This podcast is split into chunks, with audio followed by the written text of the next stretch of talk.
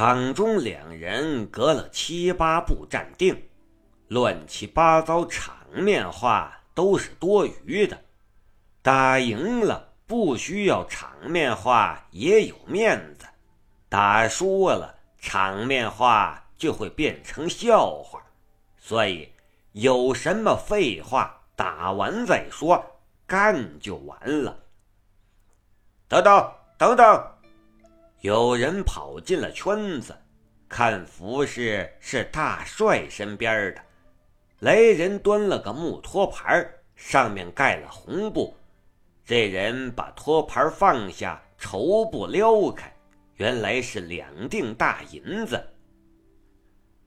军中见儿嬉戏，大帅出银五十两做彩头。两锭大银子在阳光照射下。闪瞎了众人狗眼。要不怎么说人家是大帅，出手就是不一样。所有人都盯着银子看，竟然忘了参见大帅。当朝参知政事张老相公的三公子，此次西路军主帅张庆张大帅正坐在高台上。演武演的乱了套，张大帅本来都回去了，教场这边乱糟糟的，又把他老人家惊动了。打发人瞅了一下情况，张大帅赶忙就跑过来了。几千人打群架，万一有人急眼动了刀子，那就不是打群架了，那是火并。到时候，作为义军主帅，别说升官，能保住命，就算他老爹面子大了。等他跑过来，局势已经被刘四控制住了，群架变成了单挑。这下张公子不着急了，两个人打，别说打断胳膊腿儿，即使打死也没什么大不了。的军中死个把人算个事儿吗？独乐乐不如众乐乐，打发人叫来了书记卢秀才和最近如胶似漆的崔三娘来看热闹。张大帅是场面人，不能白看热闹，又叫人送去五十两银子做奖品。被闪瞎狗眼的众人回过神来，纷纷行礼。张大帅抬抬手，算是回礼了。大帅亲兵站在中间看来是做裁判了，举起手，猛地挥下，开始。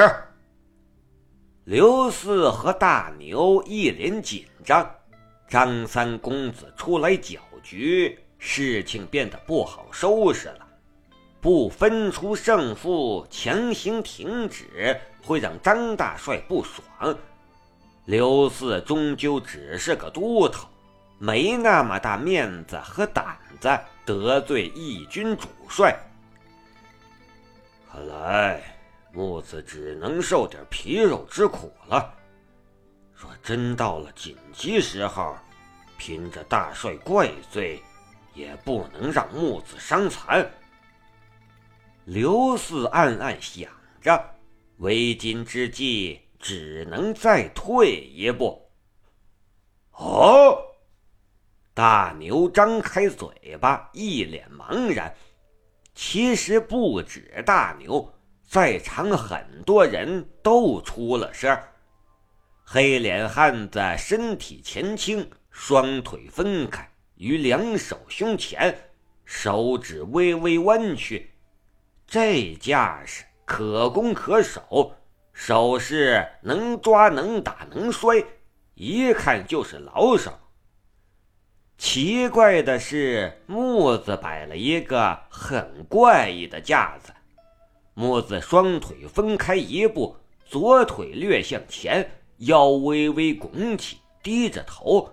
双手成拳放到下巴两边整个上半身都在左摇右摆的小步向前。周八金实在耐不住，靠在刘四身边，小声问：“四哥。”刘四知道他要问什么，摇头答道：“没见过。”高进看着越靠越近的木子，有点犹豫。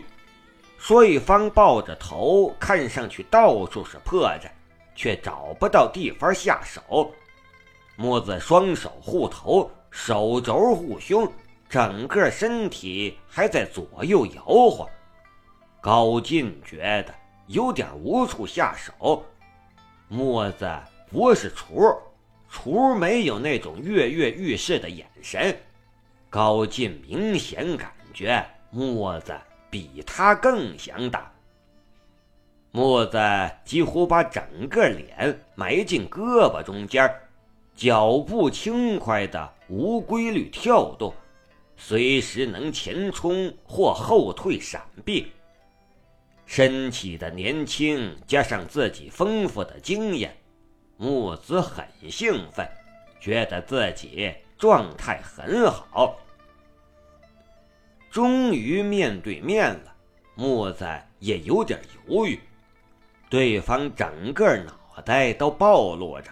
有点不知道打哪儿好了，木子不敢莽撞的全力进攻，对面明显比他力气大，抗击打能力应该也更强。不知道对方底细的情况下，一头撞过去纠缠很危险。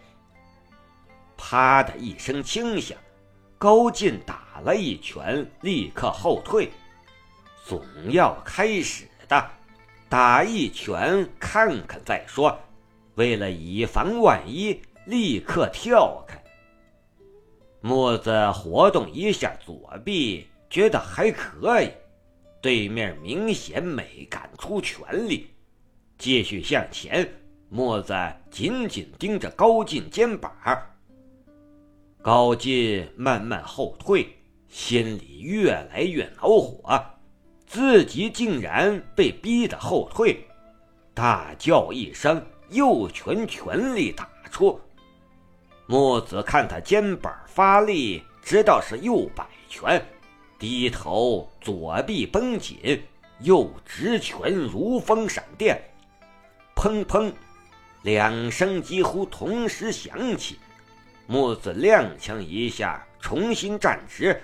伸直左臂，活动一下，心道：“果然力气不小。”高进一拳挥出的同时，就看到一只越来越大的拳头。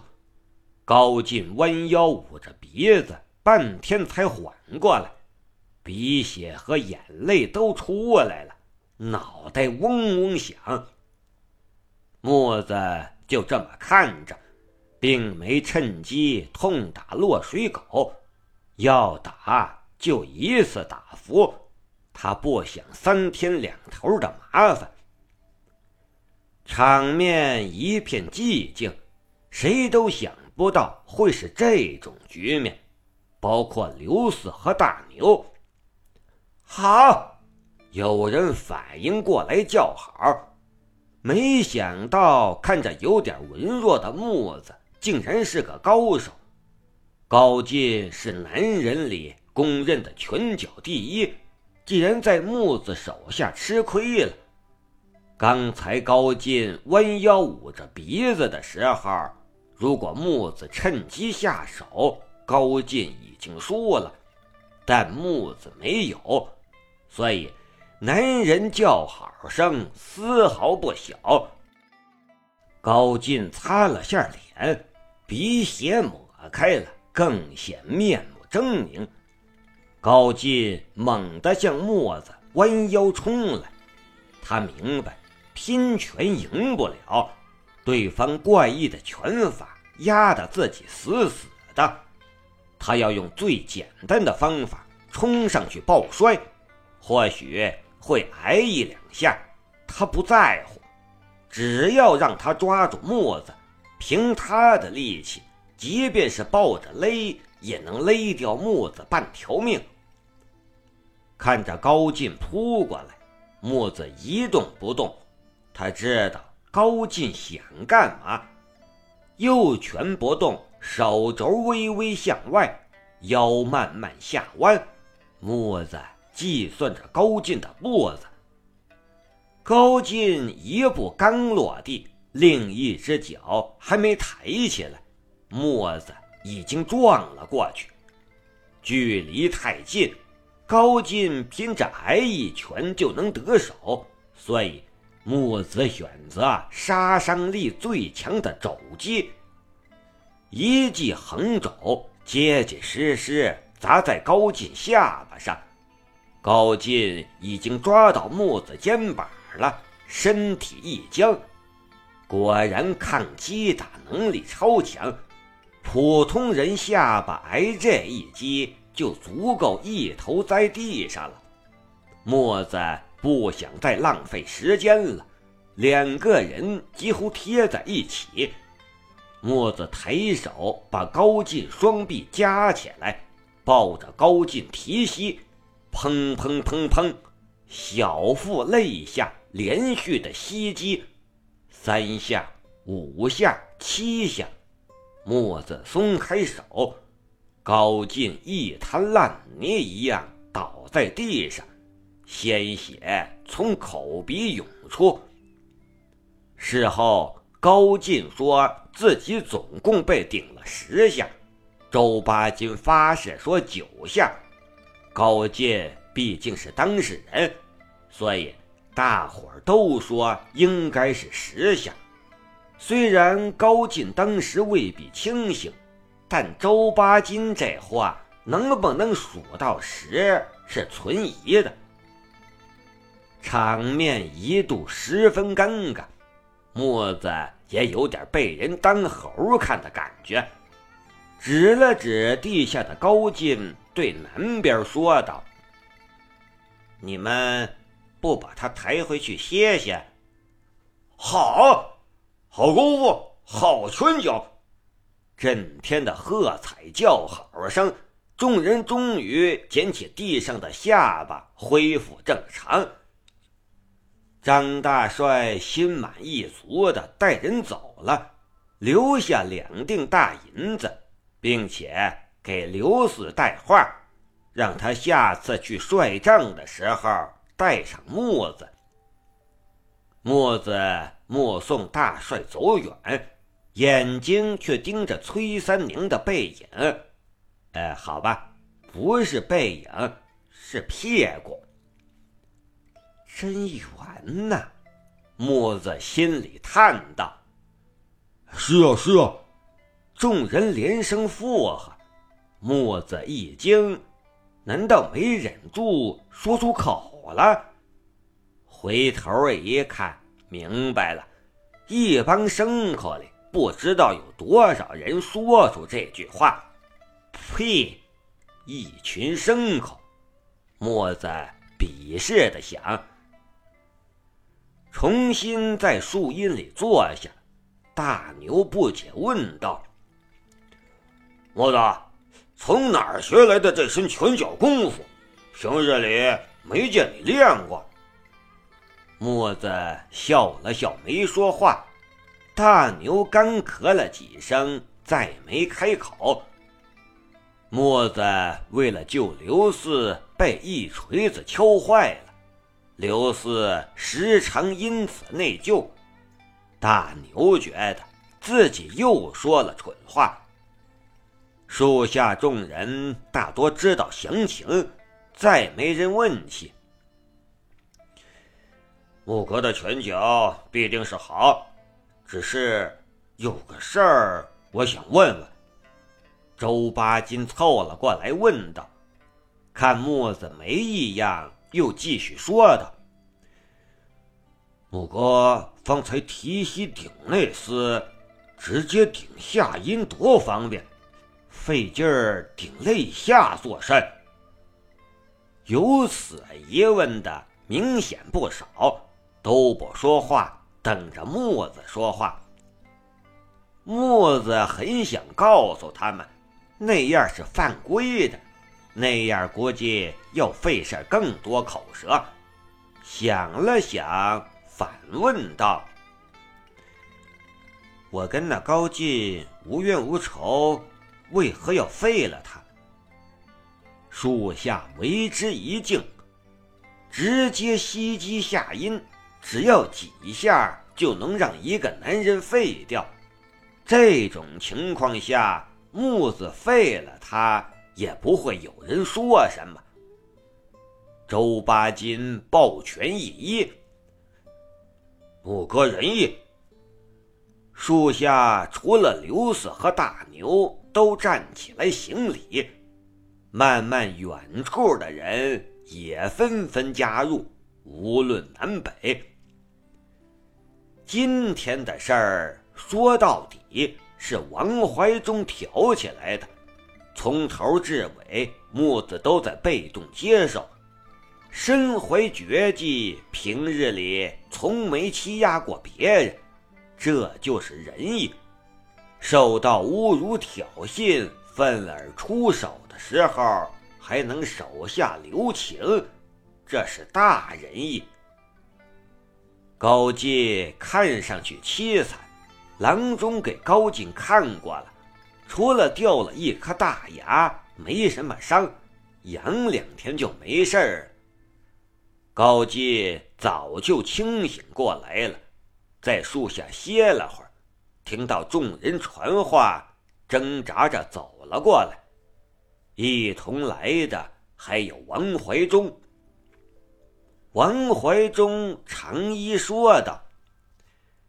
今日方知哥哥，小弟有罪。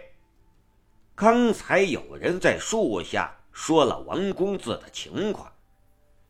王怀忠名声其实不错，家里是楚州大户，他爹走了知州门路，送他过来，也是跟张老相公差不多的心思，想着混点资历，回去弄个小官当。在军中结交朋友，颇有仗义疏财的举动，每每以男人的首领自居。说到底，就是个心肠不坏的富家公子哥，没做过什么坏事，喜欢出风头。军中大帅张庆是北方人，禁军里也基本都是北方人。话语权当然大多在北方人手里，所以王公子有点不爽。最后看来看去，就属木子这个柿子软，结果扎了手。至于打青青的主意，真不算什么，就是个营计而已。岁数都这么大了。王公子还真不稀罕，就是单纯觉得你们这儿有，我们没有，心里不爽罢了。墨子仰头看着一身短衣的王公子，忍着笑说：“有罪但如何？”他想看看这小子又要出什么幺蛾子。王怀忠手忙脚乱的，身上一团乱摸，掏出一堆东西道：“自然凭哥哥发落，这些不值钱的东西，先给青青姑娘赔个不是。”王怀忠已经知道，青青在木子心里恐怕不是一个婢女那么简单。